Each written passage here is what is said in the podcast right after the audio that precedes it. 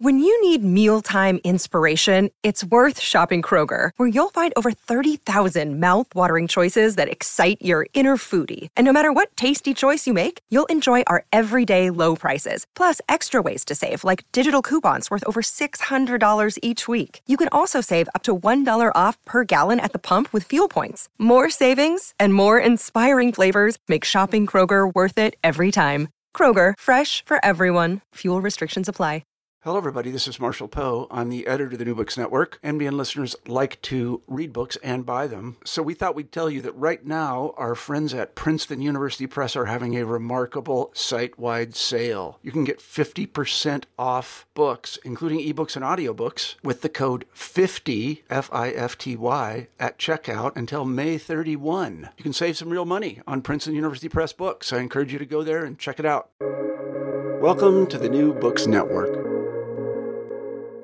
Hello, this is Bernardo Batiz-Lazo for the New Books Network. As our guest today, we have Amy Edwards, who's senior lecturer in social and cultural history of the 20th and 21st century at the University of Bristol.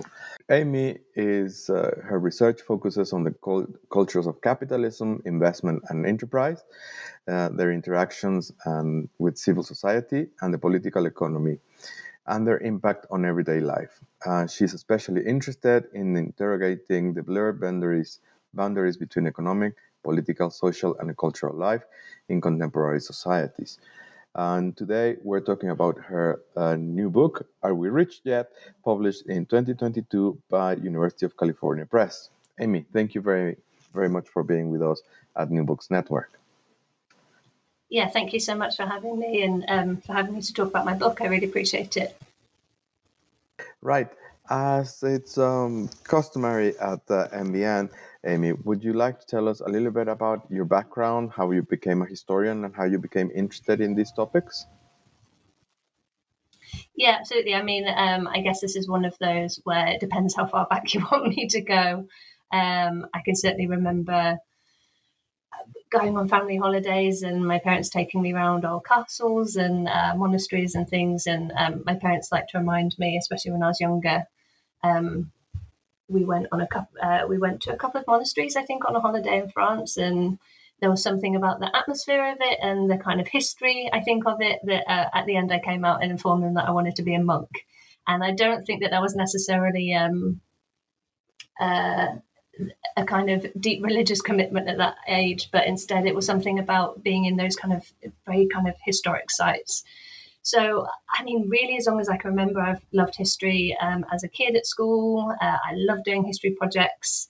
So there's not like a particular moment where I can remember kind of really appreciating that what I loved was history. I just really like stories as well, and I've always been an avid reader and love storytelling. So I think it's somewhere in that where something about history and the stories that you get from history have always kind of stuck with me from a very young age. There was a moment when I was at school and we were having to choose what subjects that we wanted to do, and it was a real toss-up for a long time between PE and history, and I very nearly did PE at school for my GCSEs and would have been on a completely different track, but something like the day of the deadline where we had to hand in this form, I remember kind of running back in and asking if I could change it and change back over to history, because I thought that's actually what I wanted to do in the end. So, I was very nearly, I guess, a professional sports coach or something else instead.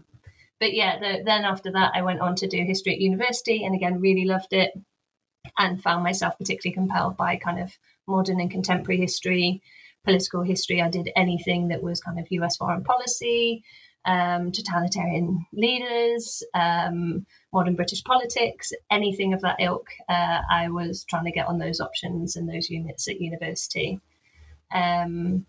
So, yeah, I think just a really long-standing interest in history in general. And then it was my undergraduate dissertation when I really sort of got an interest in research, and particularly the kinds of stuff that I suppose ended up underpinning the kinds of things that I do now. So my undergraduate dissertation was about the works of George Orwell, actually, and how politicians of different ilks used kind of Orwellian stories and the kind of ideas and stories that he had in like Big Brother in 1984 and Animal Farm, and how those got appropriated by politicians and then used when they were making political arguments.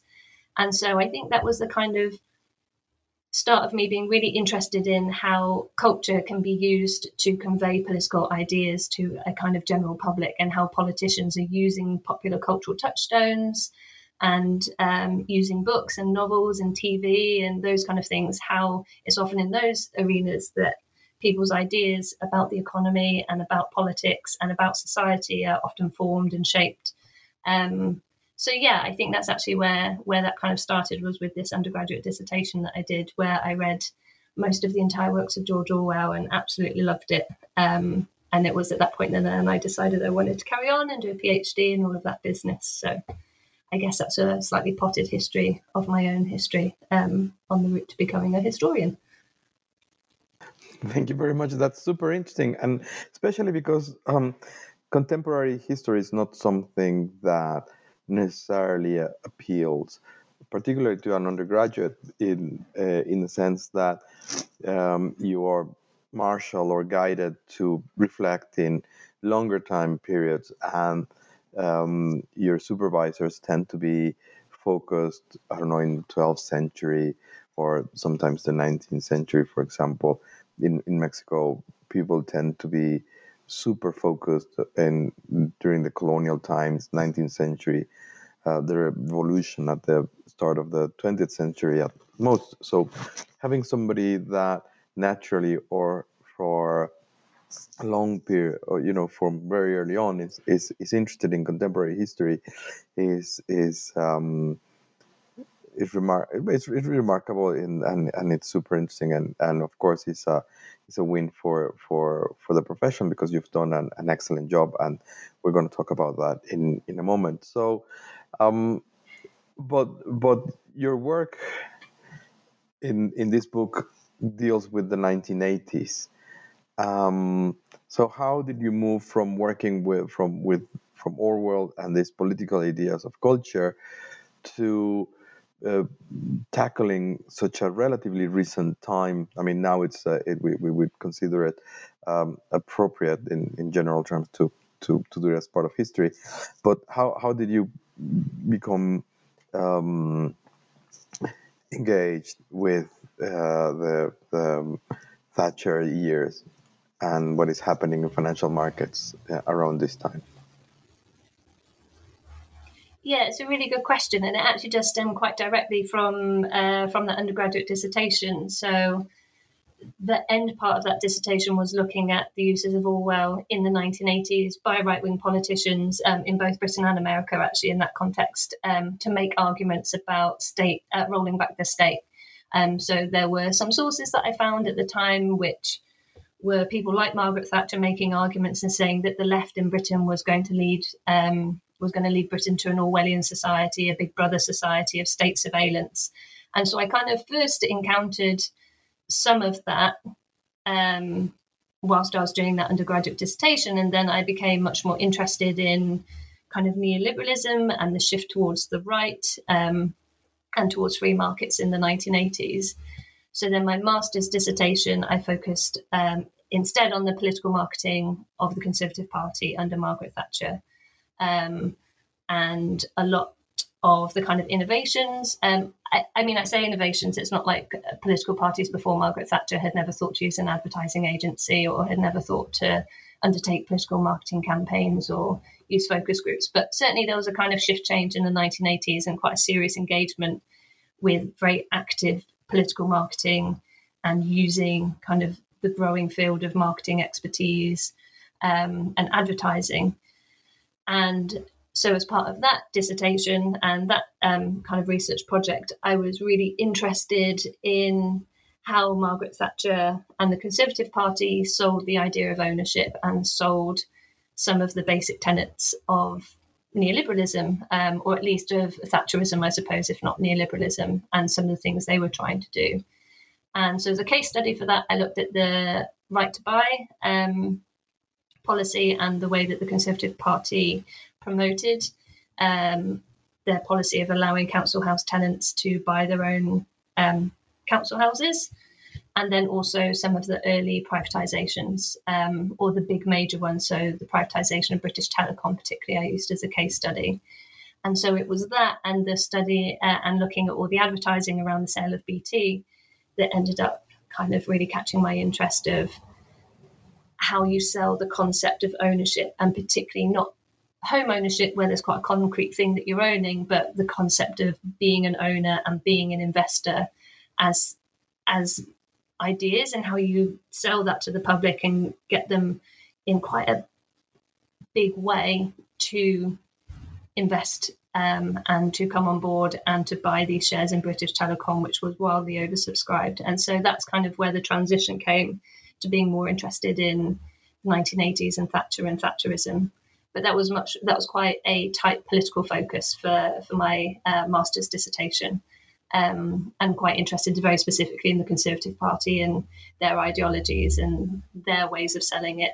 And so then the book kind of came out of that, of some of the sources I encountered while doing that project, and then also just thinking that we can't just put this down to the Conservative Party. This can't just be that a political party come into power, have a couple of advertising campaigns and political speeches, and that's the only way that people ever come to think about financial markets. So it kind of grew out from there, and then I was interested in all the other groups and organisations and banks and financial institutions and all the other ways that then people would encounter these ideas about being investors and what that meant to them and why they might want to be an investor and why that would be fun and what the stock market meant to them. So it kind of grew out from that dissertation into a PhD thesis, and then eventually, in a roundabout way, into the book.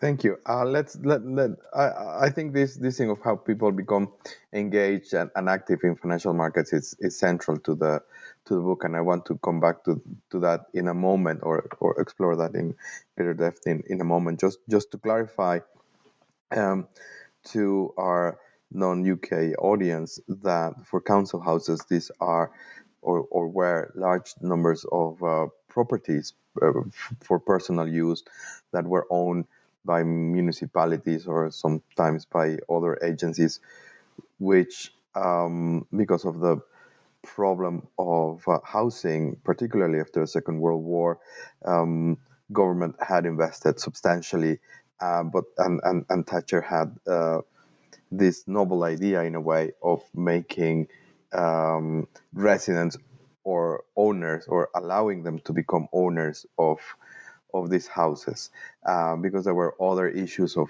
maintenance and who had the right to access them and so on, that then deals with this double objective. And secondly, BT was the telecommunications monopoly, and it's one of the big moments in the Thatcher government of how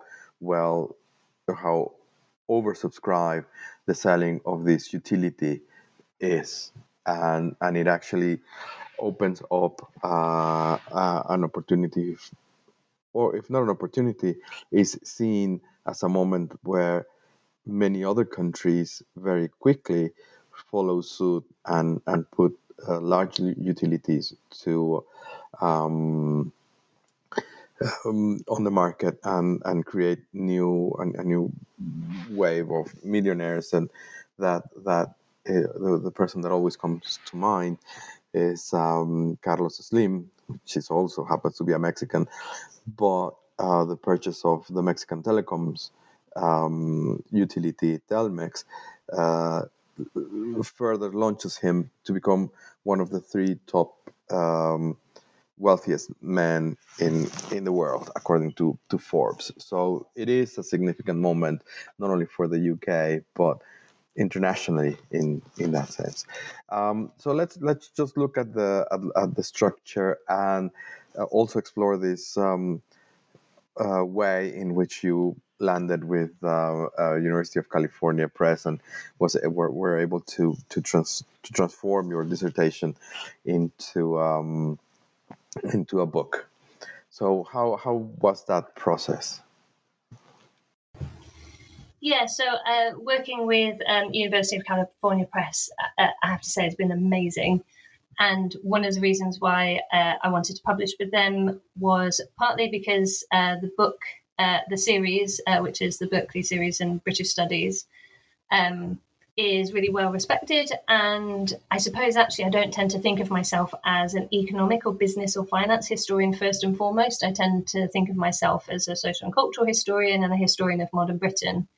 And so it seemed like a really good opportunity to speak to other modern British historians and to make the case that economic history isn't just this backdrop to the kind of political upheavals of the 20th century or some of the a lot of the social history that's been done in that field, which has been, you know, really excellent work, but that financialization, so this kind of rise of the power and dominance of financial institutions at the government level, at the national economic level, but also their dominance and impact on everyday life, that this kind of has a story of its own, that it's not this kind of general backdrop that helps us better understand Thatcher, but that actually it's quite an important fundamental part of the major shifts and the major meta-narratives of the 20th century in Britain, particularly. And I think it's an important part of other stories that we tell about post-war British society, and also not just Britain as well. I mean, that's the other part of this story, is placing Britain in a wider context where financialization and the power of finances, you know, that's not a story that's just about Britain, or even that Britain is the best example of. It's just the field that I work in. So it seemed like a really good opportunity to merge those interests of mine, where I am a social and cultural historian, I am a historian of modern Britain, but I do think that we can tell social and cultural stories about economic change.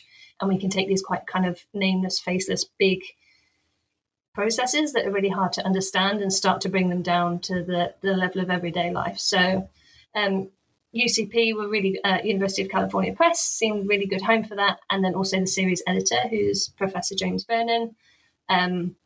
He's been a really fantastic mentor, and he's been an excellent editor. And I was really thankful to be able to work with him. He was so supportive. And I think it's a really good press, especially for any scholar, but my experience as a young scholar transforming a PhD thesis into a first book and trying to scale that project up and think how it might look as a book project, and the support that I got from, particularly from James, but from the press as a whole for doing that process was second to none. So that was part of the reason I wanted to go there as well, was to be able to kind of work with that team, because I'd heard from other people in similar positions how good they were as a press to support first monographs and early career scholars and stuff.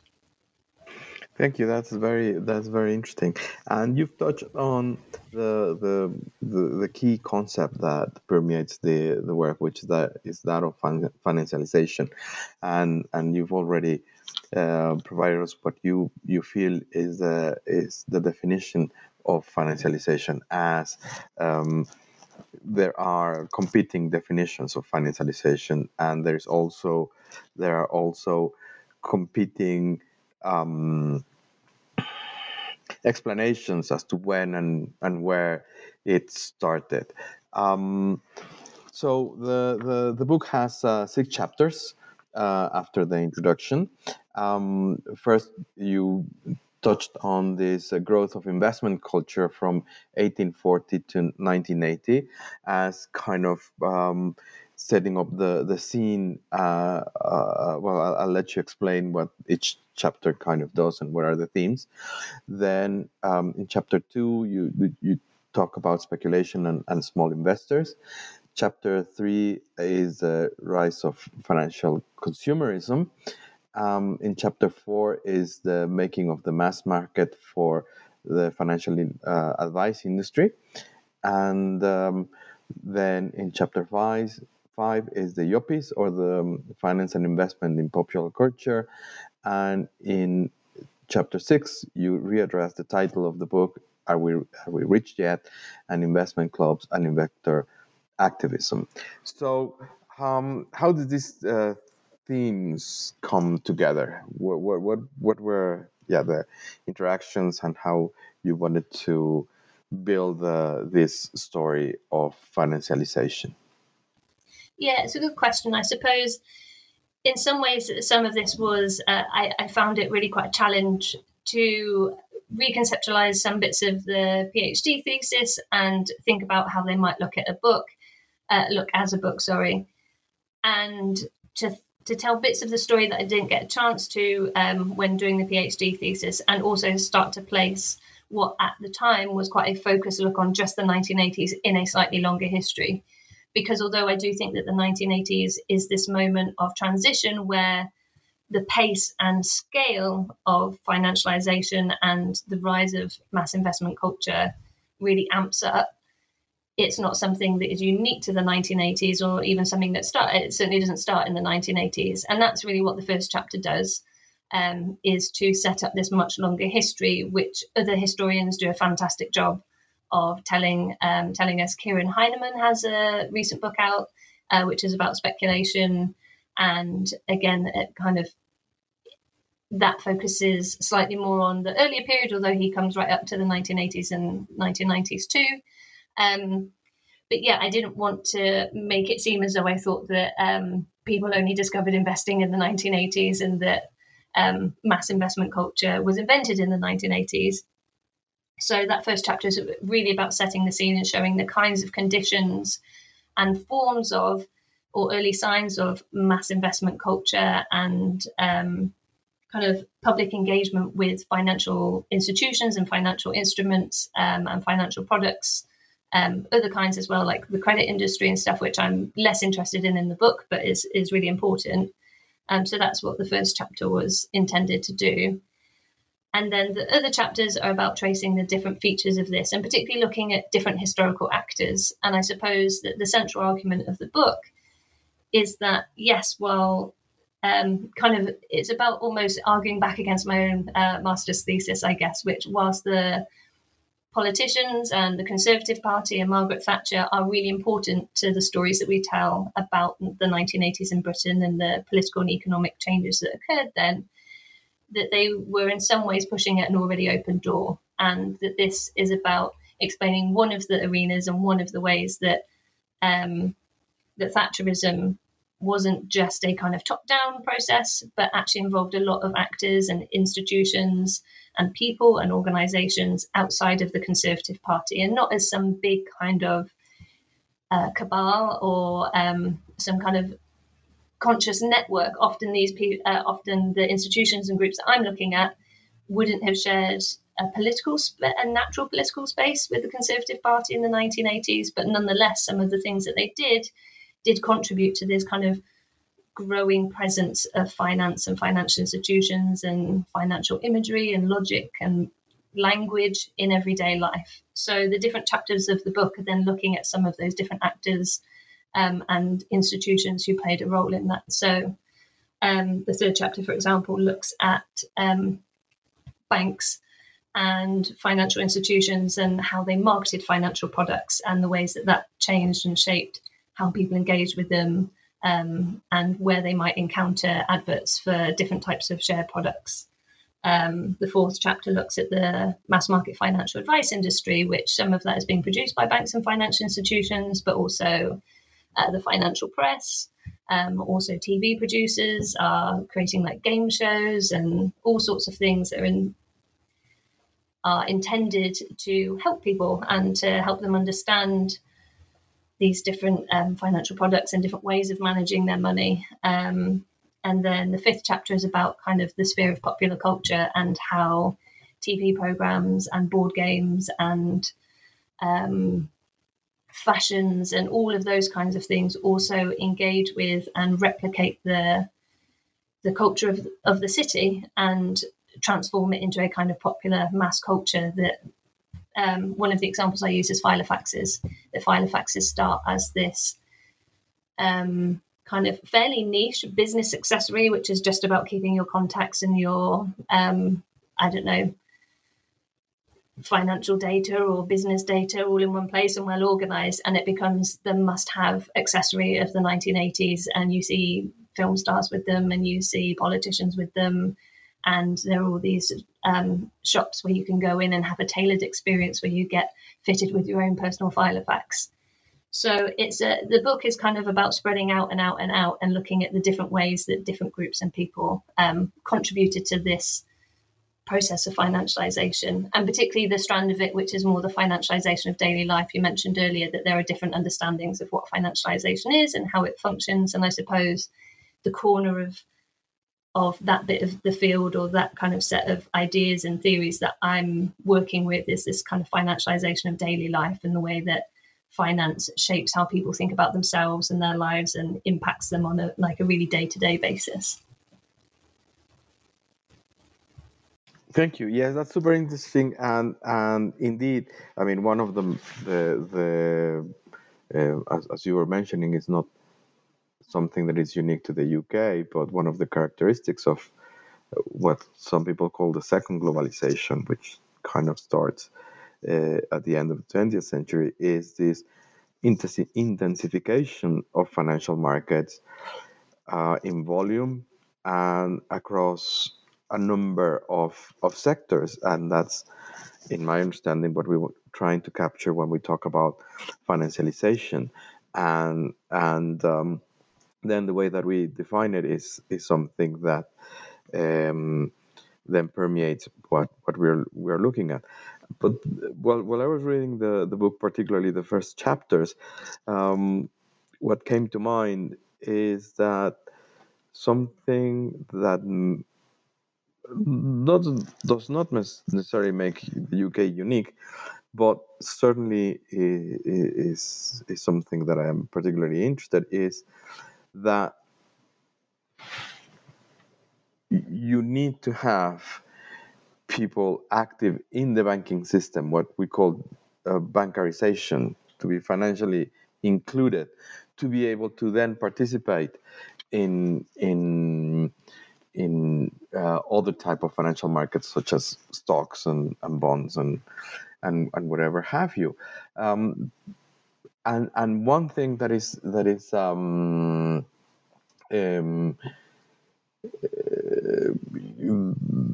kind of is implicit is that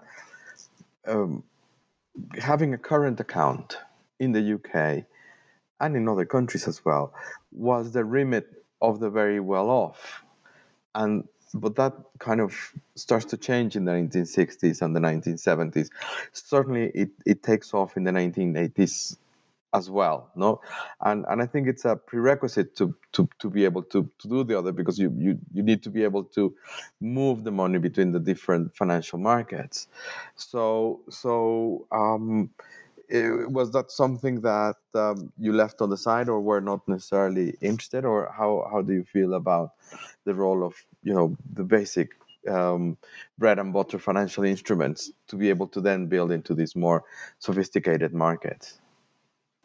Yeah, I mean, I would absolutely agree. I think you're right. It's not something that I particularly explicitly deal with in the book, and I suppose it's because I was trying to tell a slightly different story and about this, I guess, a particular strand of the massification of retail finance, and particularly the moment where it moves beyond kind of current accounts and savings accounts and credit cards, which, like you say, in the 1960s, I think it's 1966, 1965 maybe, where Barclaycard, as Barclays Bank, launches the first credit card intended for like a general population or a mass audience kind of thing. Those are really important developments. And you also see some of the early signs of the stuff that then I would argue really kicks off in the 1980s, which is you start to see the rise of a much more general purpose financial press, money management press, personal finance press, that's advising people and very intentionally advising a much more kind of general middle class and maybe even upper working class market about, here are the kinds of products that you can use to manage that bit of spare cash that you have. So a lot of this is to do with mass affluence after the war. And as the kind of quote unquote like regular worker starts to have spare cash at the end of the month, on the one hand, we see, the rise of mass consumer society and various goods companies trying to convince people to buy white goods and all sorts of things with their spare cash. But financial institutions are also in the mix at exactly that same moment thinking, okay, people have a bit of spare cash at the end of the month. Can we start funding this into credit cards, into savings accounts, and then eventually also into investing? Like maybe that's a thing that we can start to do. So I would absolutely agree that another big part of this story, which is perhaps not the one that I'm telling, but is certainly a really important context for this, is bankerization, or, you know, people starting to use different kinds of financial instruments that then sets the scene for this kind of boom in interest in investing and direct stock market investing, and investing in kind of unit trusts and investment trusts and individual equities, on top of all the other things that people are doing, like taking on mortgages and credit cards and pensions and all the other ways that they're getting tied to financial markets and financial institutions in really interesting ways. Yes, thank you. And so while we're in this, what would be your reflection in terms of the gender differences and the different gender studies that are told around this? Stories as finance, and particularly finance in the 1980s, is perceived as very masculine, and banking being dominated by men, for men, and for decades, if not a good century before this. So, you know, what is the role of women, and how they play into these stories of financialization and stock market investment? It's a really good question, and I'm sure there are other historians as well who would be really well placed to answer some of this, so I worry that I will miss some bits out. But as you say, I think one of culturally, and certainly in terms of some of the high financial spaces, so trading on the stock market floor, kind of management positions in banks and things, this is super male dominated. It's still well into the 1980s. And I think it's chapter 5. I'm struggling to remember my own book now. There's a chapter that's on yuppies and yuppie culture. And that makes that exact argument that there is a real construction of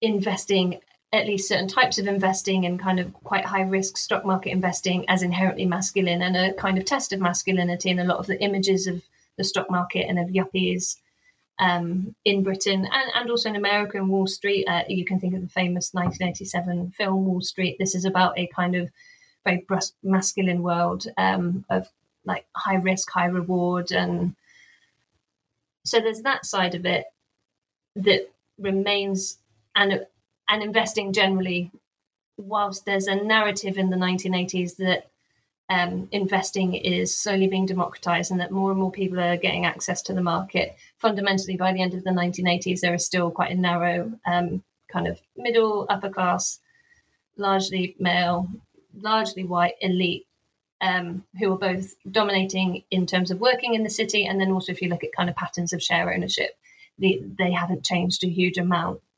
But as I say, there is this also important narrative of democratization, which is going on at the same time, and different facets of stock markets are becoming more accessible to people, even if it's not in a way that fundamentally changes who actually has access to capital. So some of that is in kind of cultural access, just that entertainment and images of the stock market and some of the fashions and accessories and all the things that are kind of markers of financial markets are becoming more popular and accessible to people. But also, as you say, banks and building societies and things do start to see women as basically an untapped market. So it's only with 1975, is it, the Sex Discrimination Act, that women are entitled to a bank account in their own name. It's not that they never did beforehand, but before that point, a bank could reasonably, if they wanted, ask for a husband's signature or father's signature, like to secure a woman a bank account or a credit card or things like that. And you do start to see more women moving into professional white-collar jobs, including in financial institutions. Lucy Newton has a really good article out recently, which is on women working for Barclays and kind of Barclays uniforms and stuff, which I'd really recommend anyone interested in this stuff. And there's another academic, Fiona Allen, who has a really interesting article called The Feminization of Finance or something like that. And she talks particularly about the reimagining of the house as homes become financialized or seen as assets in their own right, where people are buying homes as an asset rather than as just as a place to bring up a family, that women come more and more under the scrutiny of and come to the attention of politicians and banks and people who are then interested in signing them up to credit agreements and in getting them interested in stock market investments and all of those kind of things. So there is a slow shift, but yeah, I wouldn't say it's either complete or overnight or anything like that. And it works out in quite interesting gendered ways in terms of the kinds of products that are seen as suitable, financial products that are seen as suitable for women versus the kind of products that are seen as suitable for men, or the kinds of trading that women might be good at versus the kind of trading that men might be good at. That still remains really heavily gendered, I would say. Yes, indeed. And when you were mentioning Wall Street, another title that came to mind was The Bonfire of the Vanities. That was a flop in terms of a movie, but it was a hugely, hugely popular book read across the trading floors. And there was another one that the name escapes that actually tells of the story of... I think it was Smith Barney or Salomon Brothers, and how they create the mortgage market. And it's a very, very, it's just two men fighting each other, and how they are kings of the trading pit and so on and so forth. And certainly in that sense, some of the work of our colleague Sabine Foss has been really interesting in mapping how in the case of bank accounts, women, and she tells the whole story of how it takes almost a decade for women in France, almost a century for women in France to gain the right of having a bank account on their own right. So it's something that starts in the 1905, but it finally sorted until 1965, and it's happening across Europe. They gained that right in the Netherlands in 1958, Germany, I think it's 1965, and the International Year of Women in 1975 sees a lot of legislation that corrects this, in some countries like in France, for example, in the US, it was also a tortured story because it was at the state level. So by 1965, there was a commission from Congress, precisely looking at how different states gave women different rights to access financial markets, and then it's settled with legislation in 1975. And as I said, 1975 is not a random year. It's this move to celebrate the International Year of Women, and a number of countries bring this legislation en masse. But so coming back to the book, tell us a little bit about the archives that you use, and especially as it's a project that was maturing, or it was developing through as you were going through different stages of your education. I guess that there's a lot of trial and error and finding new sources and thinking of the project in different ways, as you have explained. So how does that reflect in terms of the archives and the material that you use to be able to build your story?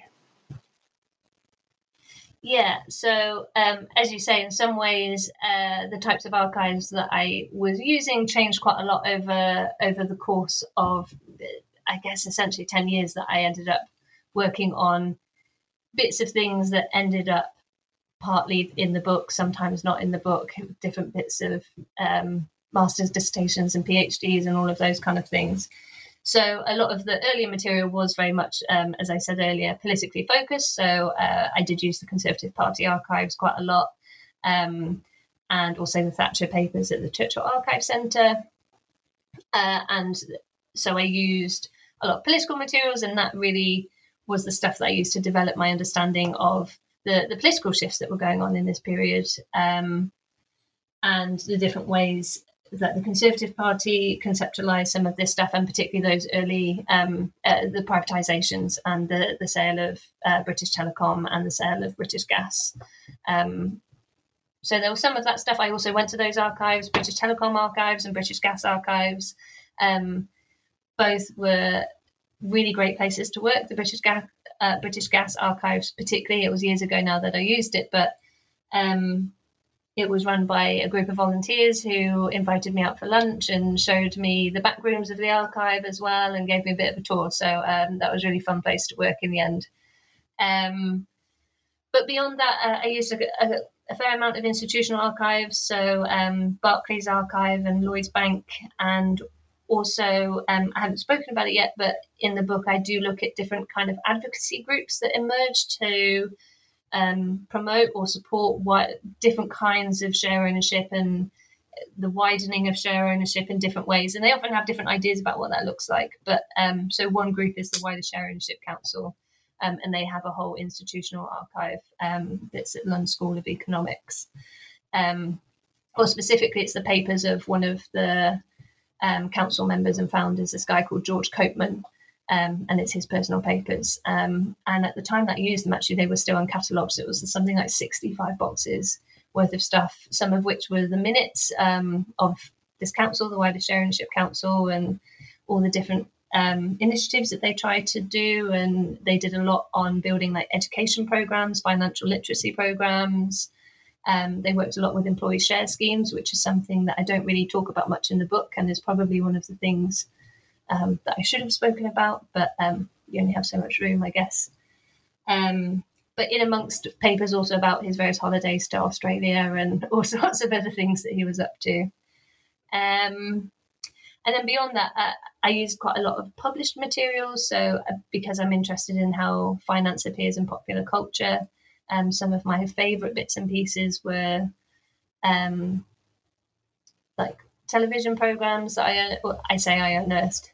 They were very, very present, and the archivists definitely knew that they were there, but that once I came across them were really fascinating. There was this game show on Channel Four, on UK Channel Four, called the Stocks and Shares show, where they got a bunch of kind of quote-unquote ordinary people to come on and compete as they invested a fictional amount of money in the stock market, and at the end saw who in theory would have made the most money or lost the most money, and various kind of TV programs and films. But particularly I have I'm sat in my office at the moment and I can see them from here. I have a whole collection of financial board games and investment board games, which absolutely proliferated in the 1980s, with names like, what have we got? Strike It Rich, Shocks and Scares, the Stock Exchange Game, Whole Economy, Calamity, Insider Trading, Speculate.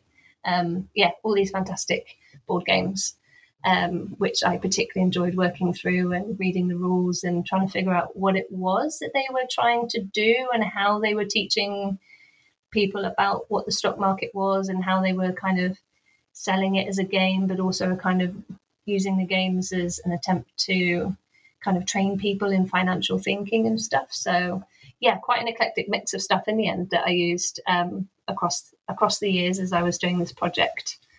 Right. Thank you very much for that, Amy. And you've already touched on my next question, which was, what sort of nuggets or interesting things were left out. And you've mentioned, share ownership and actually that in a way, some parts of the project were trying to bring in stuff that had been left out in other. So as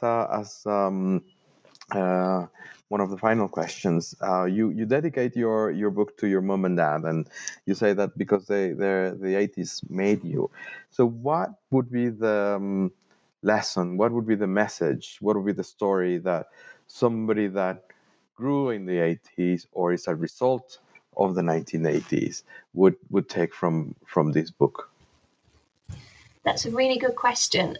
Funnily enough, one of my friend's dads read the book recently, and he was old enough to have lived through the 1980s.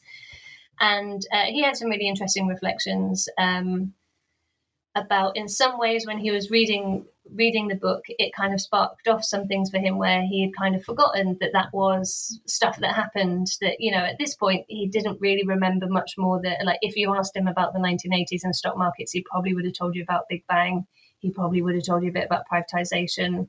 There's the character from the government adverts for the selling of British Gas was this guy called Sid. He's a character in the adverts that became a kind of shorthand that people used at the time and since to talk about ordinary people who bought government privatisation shares. So they often call them SIDs.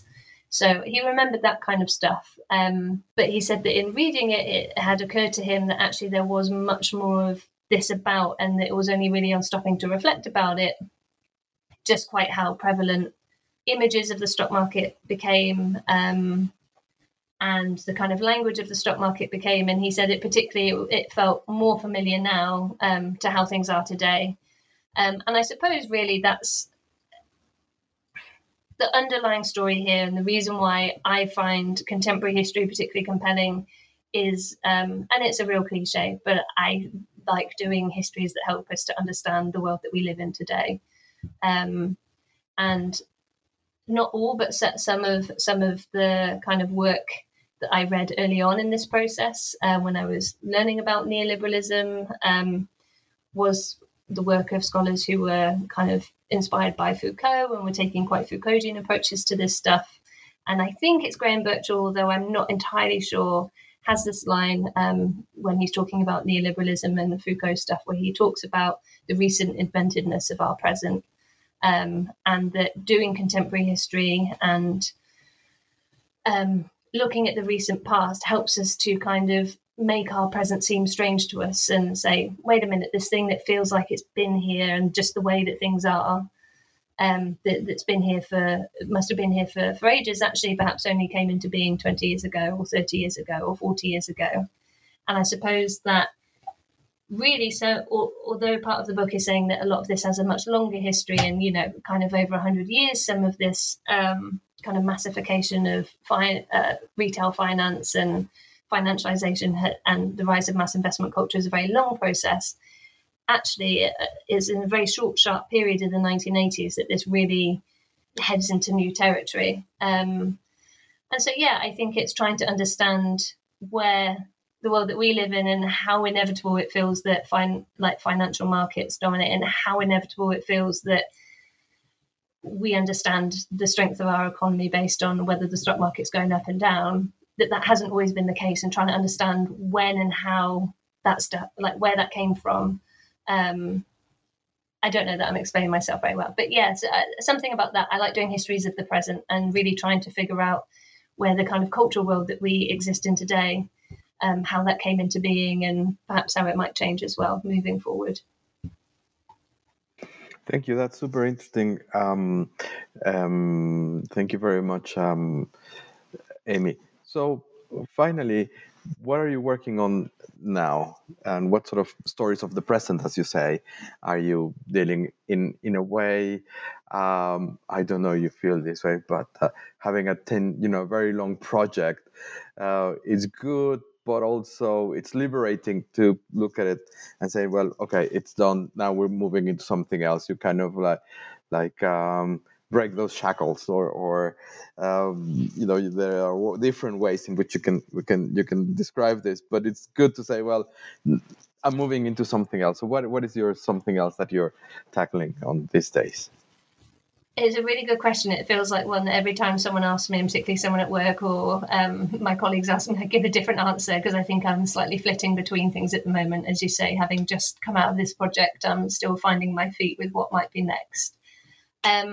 Continuing on in the vein of being inspired by my parents' lives and trying to figure out, I feel like a lot of my history is basically me trying to figure out my parents and why they are the way they are. and the world that they grew up in, and therefore the world that I grew up in the end. But I am considering another project which will be on business franchises and business franchisees, and trying to understand the context here being that my dad was a business franchisee of sorts. He ran a spa shop when I was younger.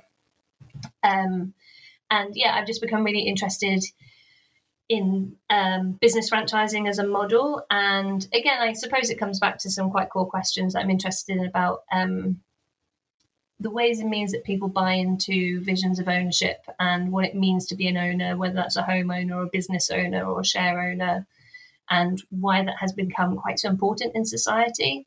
And this particularly, I suppose, another aspect of the culture of the 1980s is the rise of like enterprise culture, and this real kind of cultural belief in the power of the entrepreneur. Other historians have done really interesting stuff on like celebrity CEOs, the people like Alan Sugar or Donald Trump, and the power, kind of cultural power that they hold in society. And so, yeah, I'm interested in, at a more everyday level, how and why people might want to own businesses and what role business franchising played in that. I also read, the author's name now has completely escaped me, Marcia Chapman Crossman, I don't know. A fantastic book on McDonald's franchises in the US, and its connections to civil rights movement. So I've just been reading that, and I would really recommend it. I thought it's a fantastic book and really interesting. And yeah, so maybe something to do with like The Body Shop and women in franchising, and kind of crossing some of those boundary stuff we were talking about earlier about kind of the gendered patterns of financialization and the way that gender shaped the rise of neoliberalism through women franchisees. Something in the area. That was about 101 different answers in one, so it gives you an idea of how uncertain I am, I guess, of exactly what the next project might look like specifically. Thank you very much for that, Amy. Well, certainly Marcia Chatelain's franchise was a Pulitzer Prize winning art book, and I'm sure yours will be as well when it's out. I don't know about that. And so thank you very much for being with us today at New Books Network, Amy.